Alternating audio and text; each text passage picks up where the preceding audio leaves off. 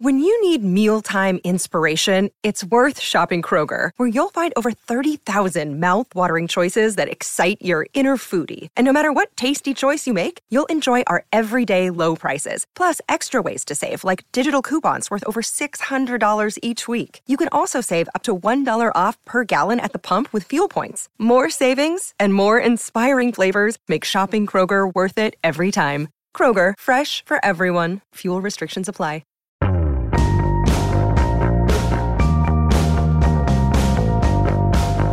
Hey, I'm Brian Hiatt, and this is Rolling Stone Music Now. So, friends, fans, bandmates, and family are mourning Chester Bennington of Linkin Park right now.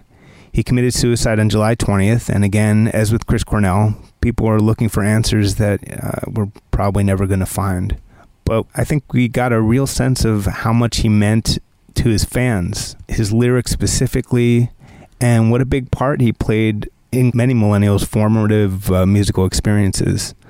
And we have in the studio today uh, Brittany Spanos and Kory Grow. Brittany is a longtime Linkin Park fan, apparently, or so I hear. And Kory is re- currently reporting a story for the next issue of Rolling Stone that will look into Chester's last days. And we're going to, in a little bit, play an interview with Don Gilmore, who produced Linkin Park's first two albums, and then also an interview with Machine Gun Kelly, the singer rapper who was going to be opening up for Linkin Park on their huge tour that is now, of course, never happening. So, Brittany, tell me about becoming a Linkin Park fan as a kid, because I will say that one of the things that some music writers have seen in the last couple weeks is this huge disconnect between a sort of older generation of critics who really look down on Linkin Park. They were it's hard to emphasize how deeply uncool they were even at the height, or especially at the height of their success, versus people who were kids at the time who they were uh, for whom they were a very important band. So tell me about your experience with them. Yeah, I mean, Linkin Park definitely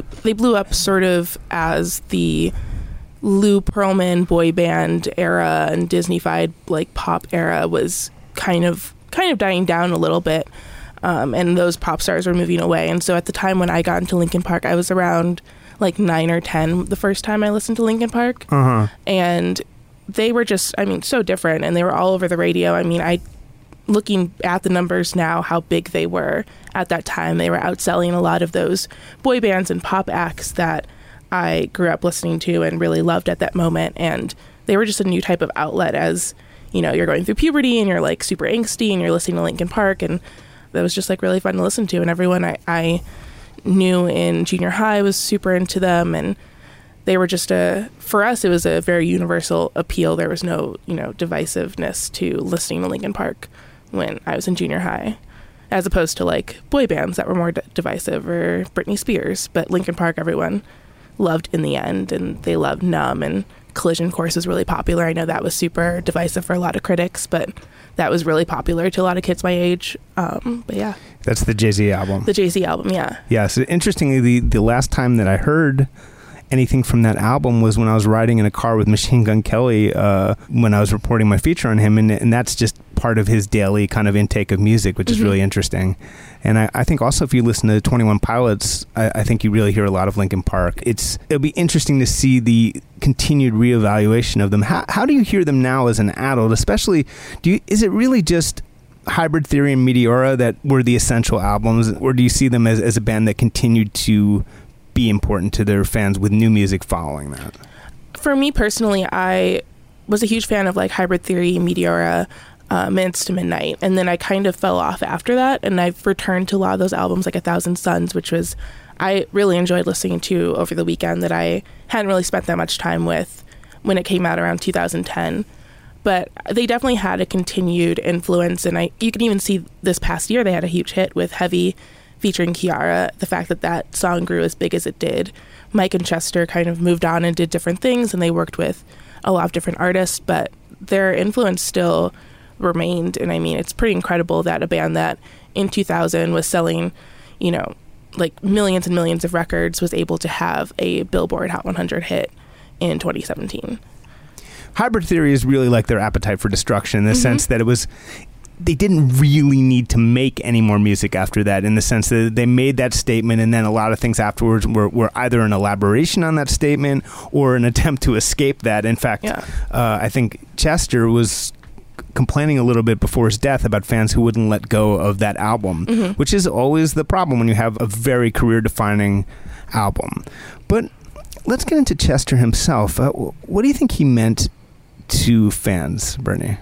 I think he was a really great outlet for a lot of fans, especially for young fans. I mean, he the music was just so raw and so visceral, and for me, I had never really heard anything like that. I mean, the way that he screamed, watching his performances, I was really obsessed with watching. I had never seen Linkin Park live, but I was obsessed with their live in Texas concert film, Huh.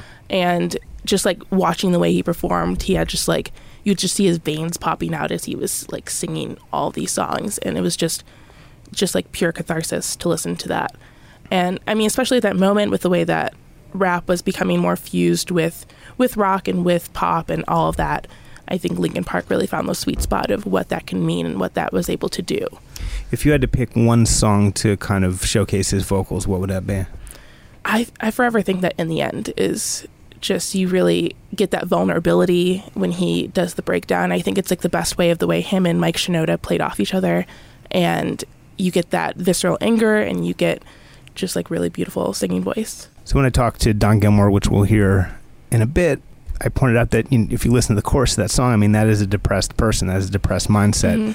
And Don said that that wasn't really on his mind. Don again being the producer of that album, he wasn't really aware of that. And he he also said that Mike Shinoda, the the rapper, and and much more, uh, everyone played different roles in Linkin Park. Mhm. Mike Shinoda co-wrote a lot of the lyrics, even the parts that Chester sang. Yeah. So sometimes lyrics that people are attributing to Chester's mindset might not even have come from them. For which sure. is really interesting.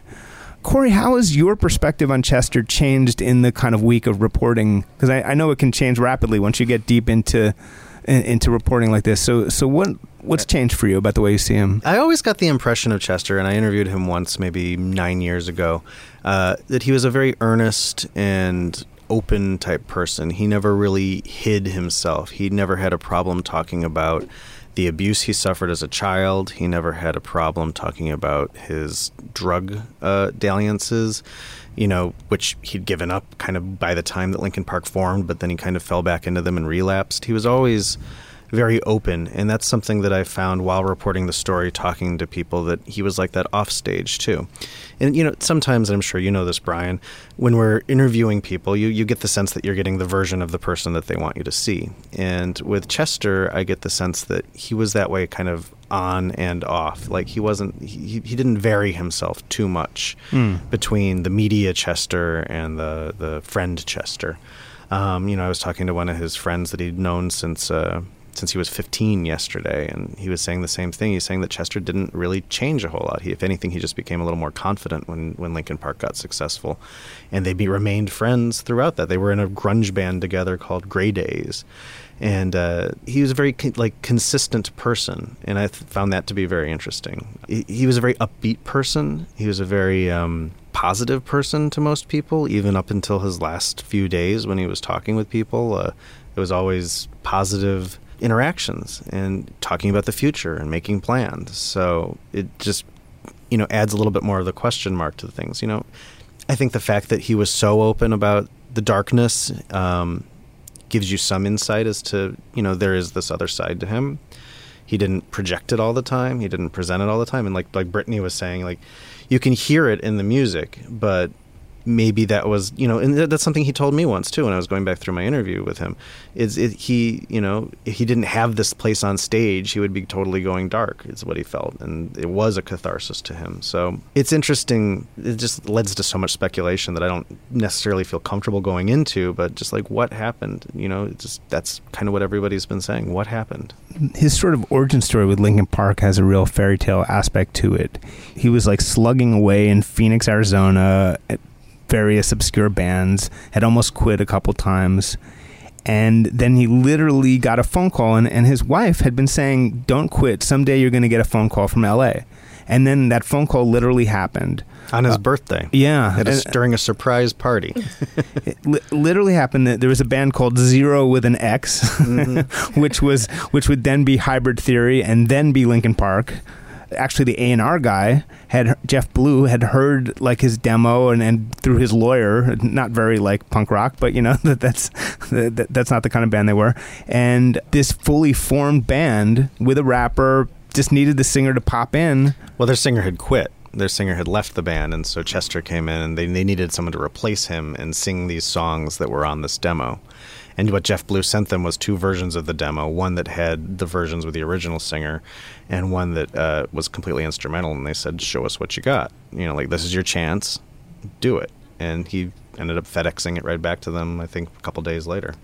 I mean, weirdly, it it may seem again like kind of corporate or whatever, but like honestly, that's more or less how Eddie Vedder got his gig in Pearl Jam. You know, Mhm. they had demos, except there wasn't like another dude who had sang the songs first, but Ed recorded vocals over instrumental versions of, of like what became songs on 10 and he, he had the they other people did that too he just had the best version. So this is a thing that happens um, and then he, he was thrown into this like existing band who were all best friends, and he was just he had a whole life and a wife back in Phoenix, and was struggling in L.A. to t- just kind of like exist. And kids. And yeah, and it's kind of a great story, and and, and this is all you know in, in David Fricke's really excellent cover story um, from early on. And another scene that stands out is there's a part where Chester's kind of celebrating what was then his newfound sobriety, and he's like, on the next album, I don't see what I'm gonna have to bitch about because I'm so happy right now, which is again one of those moments that's super sad now. Um, but Kory, what else, what have you learned in your reporting that, that sheds any light on this, or, or like gets at Chester's state of mind? if anything, it's just more question marks than any. You know, like his friends all seem to say that he seemed sober, like like when he was touring, like he hadn't been relapsing. Um, he was in a good place. Um, Robert DeLeo from from Stone Temple Pilots, who I was talking to, who would, had just played with him in April through with the the cover band Kings of Chaos, was saying that they were making plans to grow old. They were joking about what brand of adult diapers they were going to wear when they got old. Matt Sorum, who was uh, the drummer from Guns N' Roses, who also runs uh, this Kings of Chaos band that I was talking about, was texting him the day before uh, Chester killed himself, and was they were talking about let's do these these shows coming up. They were making plans for shows. He seemed upbeat. Um, you know, again, I was saying his friend from high school who. Uh, they they were going to be doing a reunion concert of Grey Daze, the grunge band we were talking about from Phoenix. They were going to be doing it in I think Tempe, like they were going to be playing performing in Arizona in September, and they are reissuing their second album, and they've been working on it. They had producer Sylvia Massy working on this, uh, who's you know best known for Tool, and um Chester was approving mixes and saying this sounds great. I'm so excited. I can't wait to play, and then everybody got the the news. They they got texts, they got phone calls. Some people didn't want to believe it was true. You know, Matt Sorum was telling me that he thought I thought it was fake news. So One of the things we, at least I only learned in the last few months, was that Chester and Chris Cornell had been very close. I had no idea until, frankly, Chris's death. But that puts this into some strange context. And I mean, Chester sang at Chris's funeral. I believe he, he sang Hallelujah. yeah, So it's it's messed up, man. I don't know what to say. Uh, What do you make of that? I think I think that it's. I, I don't want to speculate that he uh, had any like he, he made this decision based on what happened with Chris Cornell. I think that that's wrong to do No, that. no. I think that he was close. I, I know that he was very depressed about it. People that I've spoken to have said that he was very down about it. Matt Sorum was trying to say like, look, if you're feeling bad about anything, please call me. Let's talk. And Chester just you know he he didn't. Um, and uh, he was very upset about it. Like he, he was very close. Like I believe, and you know, I've seen this online. Again, I'm, I'm still fully fact checking and researching this, but supposedly Chester was godfather to one of Chris's children. They were very, very close. Mm. Brittany, what have you taken away from this sort of fan reaction to Chester's death? I think that I mean obviously a lot of people were really blindsided and because he was so open with a lot of the things he had been through and for a lot of fans that was a really great way to kind of get through their own similar issues with mental illness with trauma from abuse I mean having a figure like that sing so like sing and speak so openly about these things really made a safe space for a lot of Linkin Park fans and a lot of people who you know believed in what he was saying and everything he was doing. And so I think this was just a, a gut punch for a lot of people. And I mean, he was definitely someone that, you know, he wasn't too public figurey also. So a lot of his life to me, like I never really read that much about his life and Right. about his past and read interviews in passing. So I mean, I like when I read the news, it was extremely shocking. For um, you know, I only knew bits and pieces of his life and didn't really know a lot of his struggle with addiction. And I had read about the abuse a long time ago and didn't really know how much it had factored in. But I think a lot of people were just very, very blindsided. I think now, especially when specifically hybrid theory, and to a, I would say a slightly lesser extent, Meteora, their pop hooks were just on point. They mm-hmm. were a rock band of sorts who who just did not shy away from enormous pop hooks that could stand up to, as you mentioned, the, the sort of Swedish pen pop hooks of the era, mm-hmm. which is really interesting and, and a reminder again of maybe what things with guitar in it have tended to shy away from. And one reason why they haven't been as big is just like you got to have those hooks. And I think because of a raucous tendency at the time, I think those very hooks were part of what made people scorn them. But now you look back and be like, man, there's some real craft going on there. Yeah. And I learned from Don Gilmore that again, Shinoda actually would sometimes wrote the melodies too, uh, and and Don talks about that, which is really Mhm. interesting. So it was a real partnership, and I'm sure Mike Shinoda is completely devastated. It's hard to think about. Yeah. Kory Grow and Brittany Spanos, thanks for being here. Thank you. Thanks. Close both below the window. And now I'm about to play an interview with Don Gilmore, who produced Linkin Park's first two albums, Hybrid Theory and Meteora. And at the beginning of this interview, I asked Don about how Linkin Park's music first came to him. Let's hear from Don. So I believe that you got a demo through your manager, and that was your first kind of introduction to Linkin Park, who may or may not have still been called Hybrid Theory at that point. I'm not sure. Yeah, they were. They were called Hybrid Theory. Um, yeah, the name change came like after the record was done. Um, but I got the demo from my manager, Bennett Kaufman, and you know, at the time I had had a lot of success, and I, my my career was really on the rise. I'd done. Uh, I, I was just finishing Eve Six's second record. Um, and then I did Good Charlotte's record right after Hybrid Theory. But I, I had success with Lit, and um, I was kind of doing this sort of, you know, pop alternative punk kind of thing. And my manager said, "Look, this is this is a little different. You know, you might want to take a look at this. This might be a good thing for you." So I liked it. I I thought it was it was okay. You know, it was good, and I I thought it was interesting. I liked the electronic part of it. Um, it didn't it didn't you know blow me over, and and they really you know a lot of labels sort of passed on them. They didn't really. It wasn't like you know you know this is the greatest thing. Let's sign it. You know it was at the time when the rap rock thing was kind of happening. So you know they kind of rode that wave a little bit. Maybe they you know they were they were signing those types of bands, and they kind of kind of got in on that. I think. But you weren't necessarily thrilled by what you heard, but at the same time intrigued enough that you wanted to move forward, obviously. We had a meeting. I, I thought in the end, the in the end was pretty complete. That song was pretty intact, and it was very obvious. You know, this is this is a really good song. You know, I'm not really sure how it kind of fits.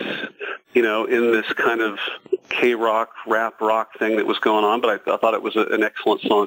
I went and saw them. They invited me to a rehearsal, and uh, uh, I heard Chester sing, and I was just like, wow, this guy, this, this is this the same guy on the demo? Because it, he was singing so passionately and aggressively that it was like, you know, this is this is really good. Okay, I, I, if this if we marry this with the with the demo, and we maybe get a few more good songs, and we got something great.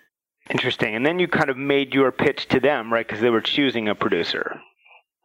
Yeah, you know, at, at that point it was like, you know, you know, I, I called my manager and I said, yeah, let, let's really try to get this. And, and he, you know, you do the back and forth. Don loved it. You know, we do all that kind of stuff. You know, I, I maybe had another meeting with them and they chose me. It was, and, and off we were. What did you make of Chester personally? He was, he was just really a kid at that point. He's the kind of guy where you, you'd walk into a meeting or walk into the rehearsal room and he had a big smile on his face. And he was just kind of up for stuff. You know, he was, he was kind of a, you know, energetic, fun guy. And uh, working in the studio every day with him, he was he was wonderful. And you know, he um, he had some kind of issues going because he was new to the band. You know, he's from another state.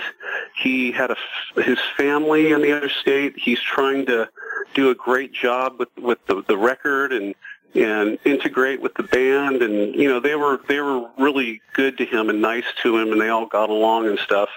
But i think he was a little frustrated just because he had this other life and he was trying to like you know be in la focus hard you know and try to also be a good husband and and deal with his other life, you know, while he was figuring out how he was going to, you know, live in LA or, you know, because at that time they had no money. They had, they were just starting. You know, it's not like you get a record deal and you're successful. You have to make an incredible record, and then it's still a bit of a struggle to to get there. But but uh, yeah, he you know he had a lot on a lot on his shoulders. I think.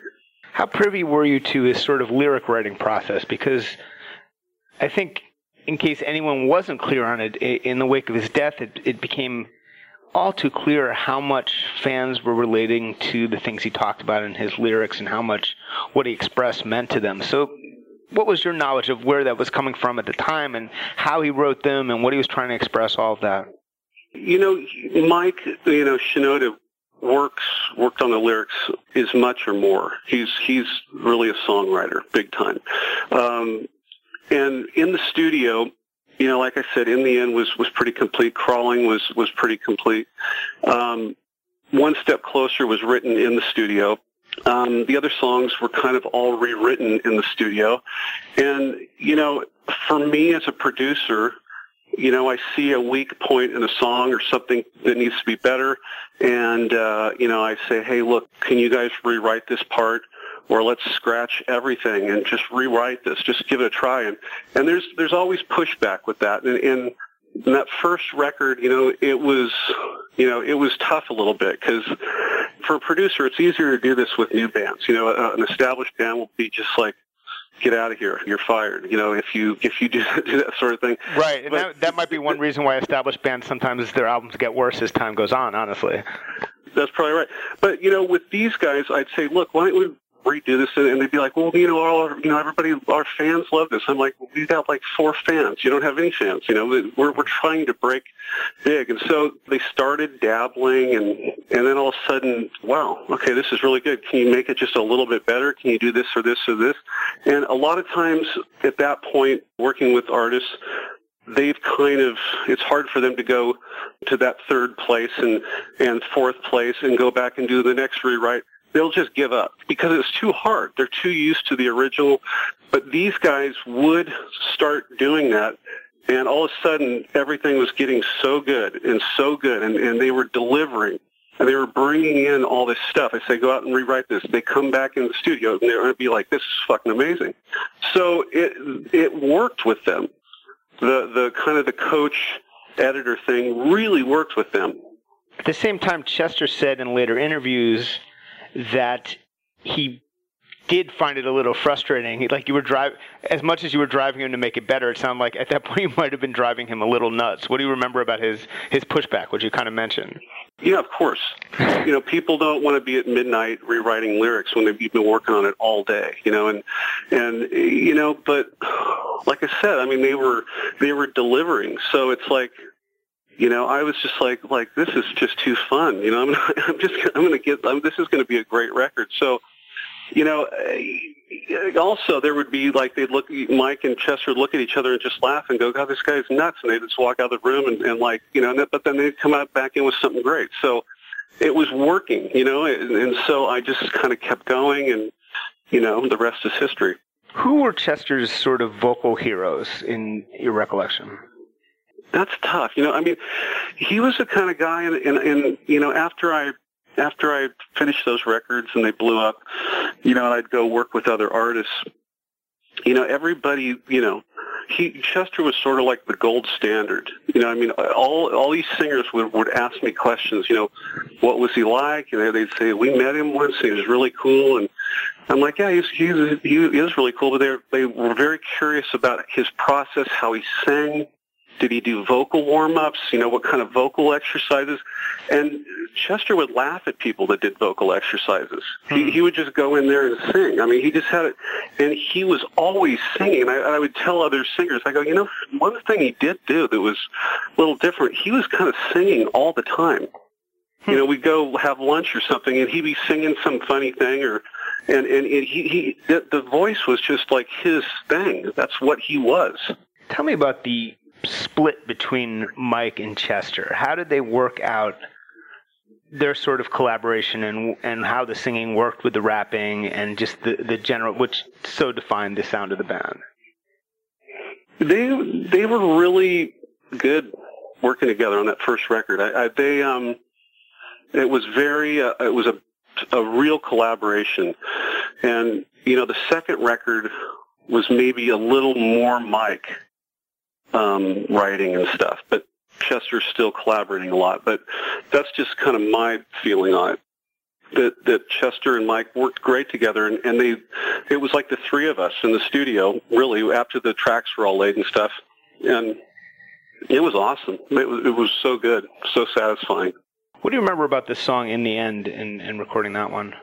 Um, you know, it, like I said, that was pretty much together. It wasn't like you know we have to really tweak this and work it and stuff. It they they brought that in pretty much as is. There might be might have been a couple little things, but it was that was one of those cases where okay, we this is a great song. Let's just um, let's just make it sound amazing. Honestly, it wasn't really my favorite song on the record. I mean, and when we finished, you know, everybody's like, "This is going to be the big hit" and everything. And I was like, hmm, okay, fine. You know, I, I kind of see it, you know, you know, I see crawling and one step closer is more of a hit. But that was just my thing, and I'm glad it did work out really good. When you have a chorus and you, you hear it and, you know, I tried so hard and got so far, but in the end it doesn't even matter. That's, you know, I don't know if, if Mike or Chester wrote those lyrics, but that is a, a depressed person talking. Yeah. Did any of that strike you at the time? Because there is that cast as we were kind of saying, to a, to a number of the lyrics.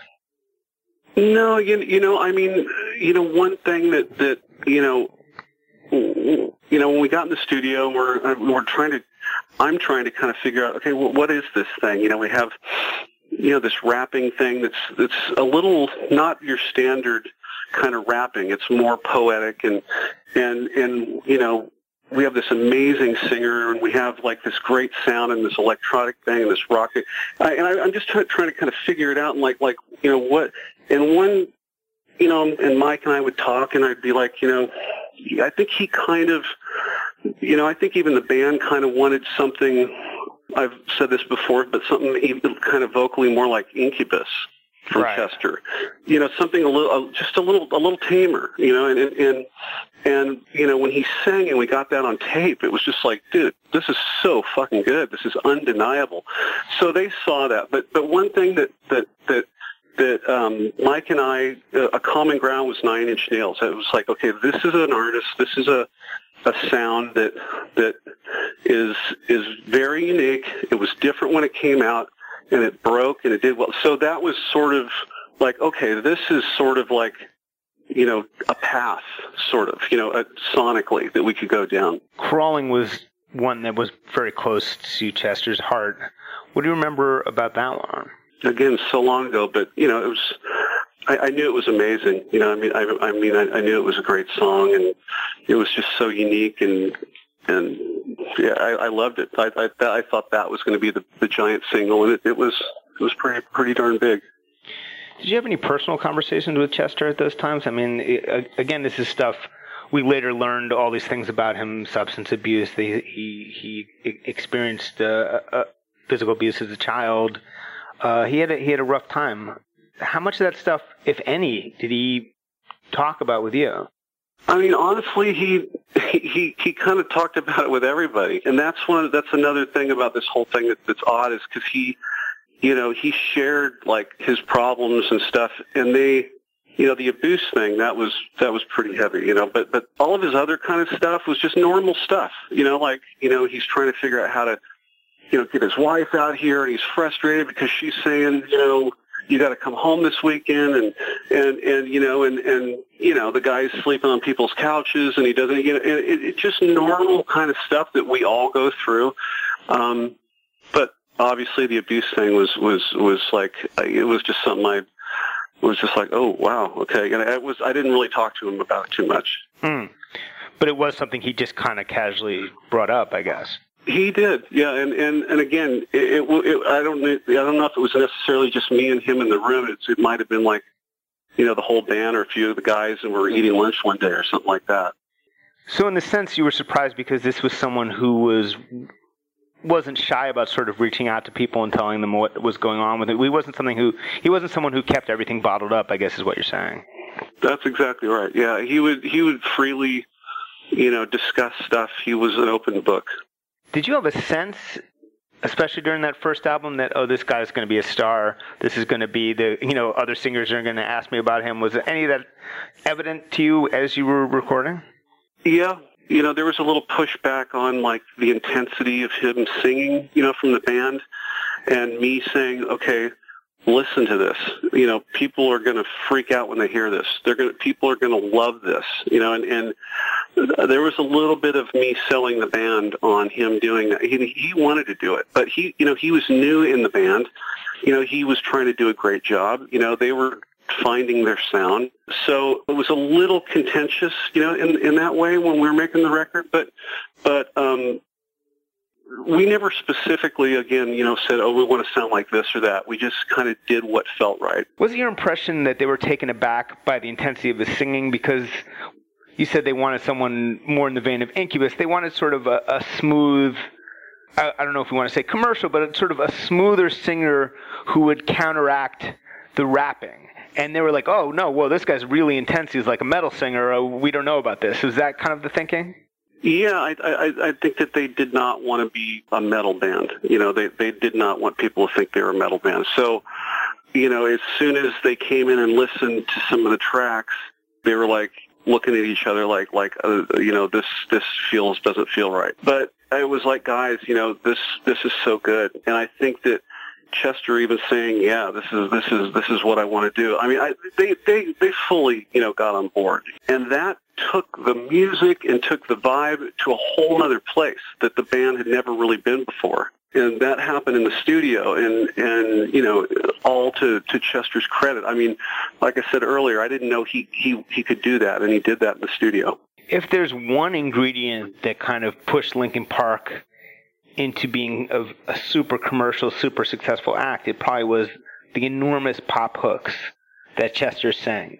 Was he always the melody writer of those hooks, or how did it work? You know, Mike Shinoda probably 50% or even a little bit more, especially after the first record. Hmm. Um, the first record, it felt like Chester was very involved in, in all that stuff, um, very involved. And, and then Mike is sort of like this budding producer and songwriter. He's he's awesome, you know. So he's sort of maybe getting even more involved in all that stuff. But Chester still was very very involved. It's interesting. Did Mike then? Uh, have you heard demos where Mike like sang choruses and stuff? Is that out there somewhere? No, no, not like that. Not like that. Um, it would be kind of like you know they'd be working on a melody and Mike would kind of sing it, not on a mic. Chester would kind of take over and say, "Hey, maybe it could go up like this," and you'd be like, "Oh yeah, yeah, that's good, that's awesome," you know that that sort of thing. So, what other memories stand out from your time with Chester? You know, it, it's just he's he was just such a sweet guy, you know, and he he just felt like he, you know, you know, I have other, you know, other people that would just met him once or something. He just felt like he, the guy was your friend. You know, he's just a, like a good dude, and he he was funny and he laughed. He loved to laugh, and and he was an instant instant likable guy. Um, it's it just it blows my mind that, that that this happened. And it's it's just wow, it's terrible. Have you had a chance to talk to anyone else who knew him and try to make any sense of this? Not within the band, you know, but just, you know, friends outside of the band. And we haven't, as a society and our culture, we haven't dealt with this sort of thing that well. I don't think we really have a handle on these aspects of, of um, mental illness and depression. And uh, hopefully, you know, we'll start looking at that more serious. Sometimes when this happens with someone, you then look back and say, oh, this thing that happened now seems different to me. This thing that he said now seems different to me. Is there anything like that that kind of popped into your mind? Not at all. Mm. Not at all. I, I mean, he, you, you know, he wasn't he wasn't a depressed guy, and I mean, you know, I mean, it's a different topic, but Chris Cornell, I worked with him. Not that guy.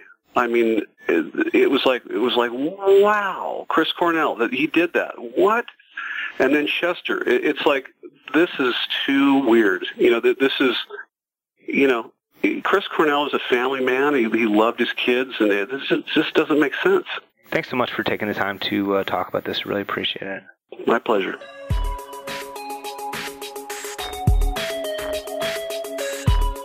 And right now we're going to play an interview Kory Grow did with Machine Gun Kelly, the rapper who was supposed to be opening for Linkin Park on the tour they just had to cancel in the wake of Chester's death.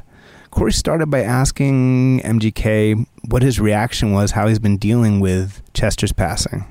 Let's hear what he had to say. You know, I was I was off and on between like wanting to continue to keep my commitment to the events that we had and wanting to cancel it and just curl up in a ball because, you know, I think like we felt defeated in so many ways, you know what I mean? Like we lost probably the biggest voice for my generation that I've ever been alive to see, uh, you know, alive and aware of when they passed, you know, because like as, as influential as Kurt and Tupac were and Biggie were, like, you know, I wasn't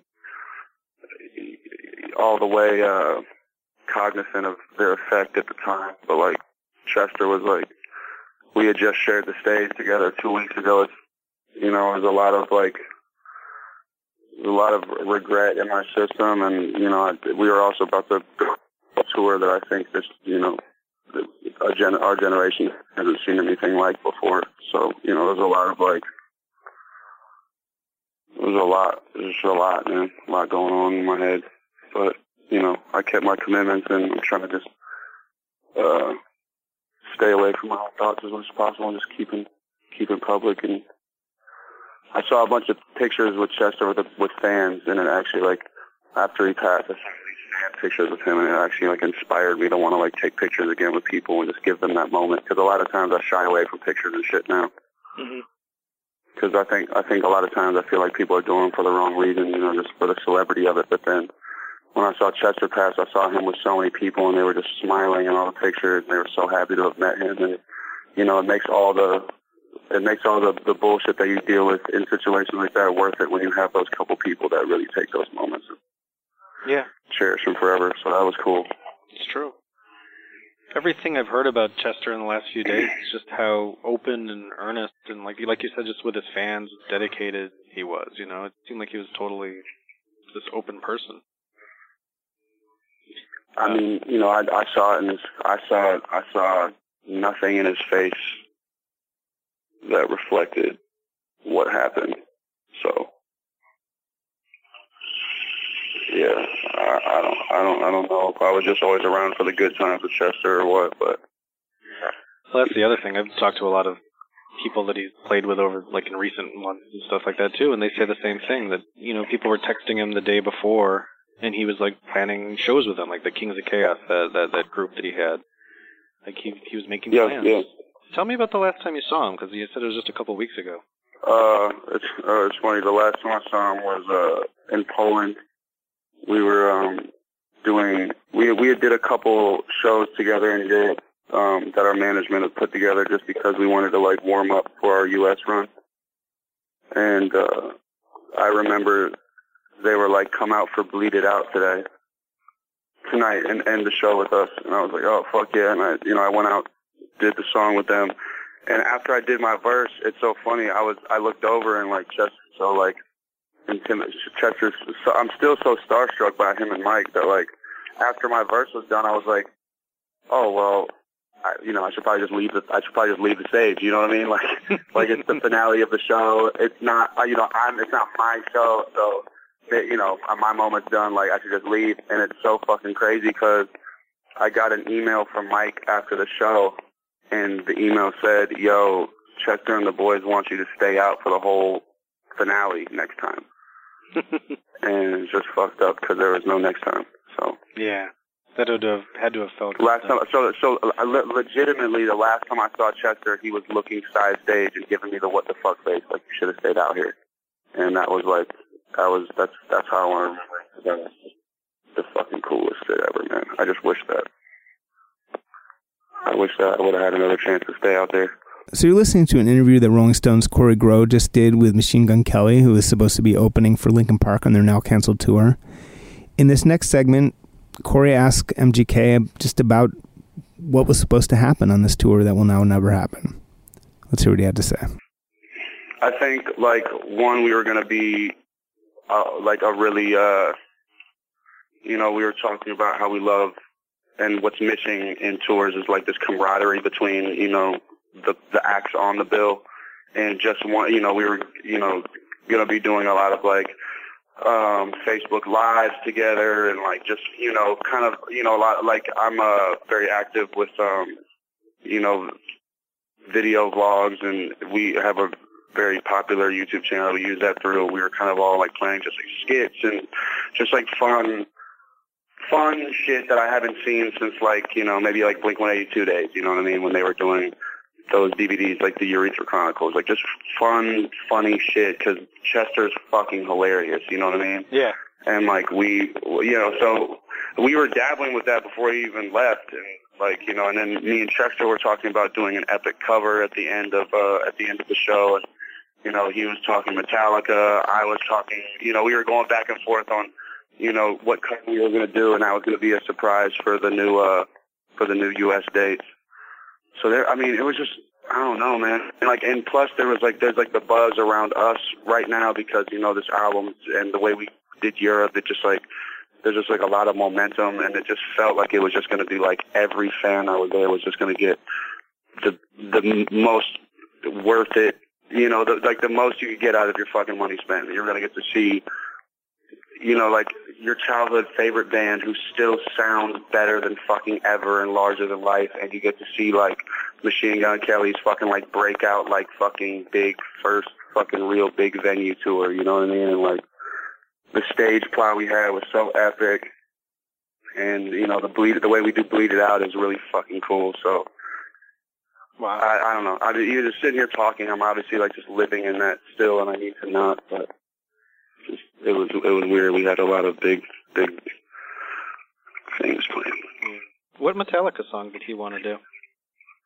Oh my god, I'm so fucking mad. I don't remember what fucking song he wanted to do. Um, dude, I I, I won't forget. And it was, it was me yesterday, and we were just sitting there, like not even arguing, but just like throwing out so many different random cover ideas. But he was super passionate about like, no, it'd be so cool if we did like this, and like you could do this, and you know, there's just, and like you know, we, we were there was there's like other people coming on the tour as well, like in different regions. So like you know, we were trying to involve like everybody in it. And I don't, I don't know, man. He was just ambitious, and he looked like he was full of like fucking new ideas. It was crazy. Like he's such a legend and done so much already. I couldn't believe how like giddy he was about like these new ideas. How would you describe his personality? It sounds like you had a lot of a lot of time with him here and there. I mean, without the, not, not not even in a corny way or anything, but just like sweetheart, I guess. Like he has this really like soft fucking like talking voice, mm-hmm. and you know he doesn't he like looks you in the eyes when he speaks to you. You know, there's just certain qualities that you notice in people because they are so rare. But yeah, just very very soft, but like knew what he wanted to say.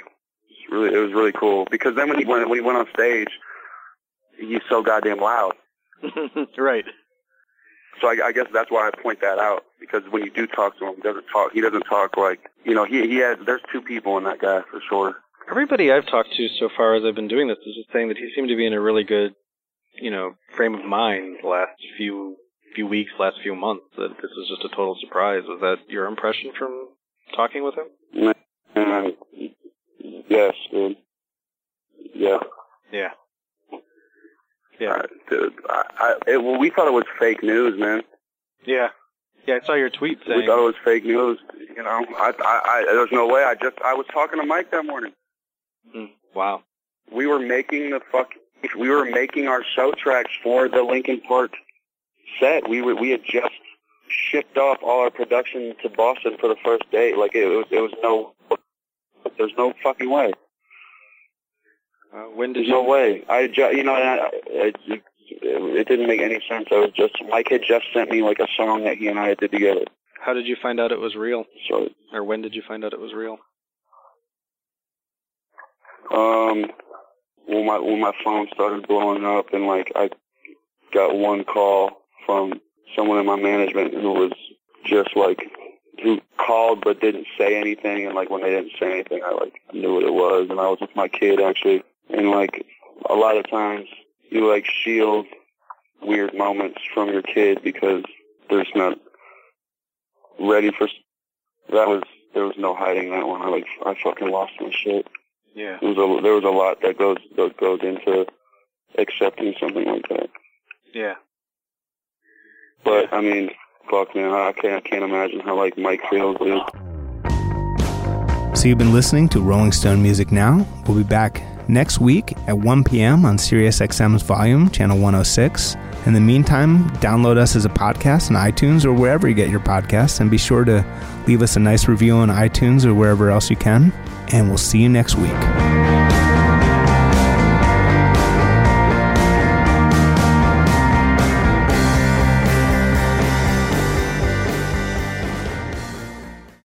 Welcome to Talkville, the ultimate Smallville rewatch podcast. Guest star Sarah Carter as Alicia Baker. Although I didn't really work with her a lot. But Tom did, and they had some real big smoochy scenes. Yeah. Can we talk about that? Could there be any more sex? What was a three page makeout scene that just kept going? Good Lord, we get it.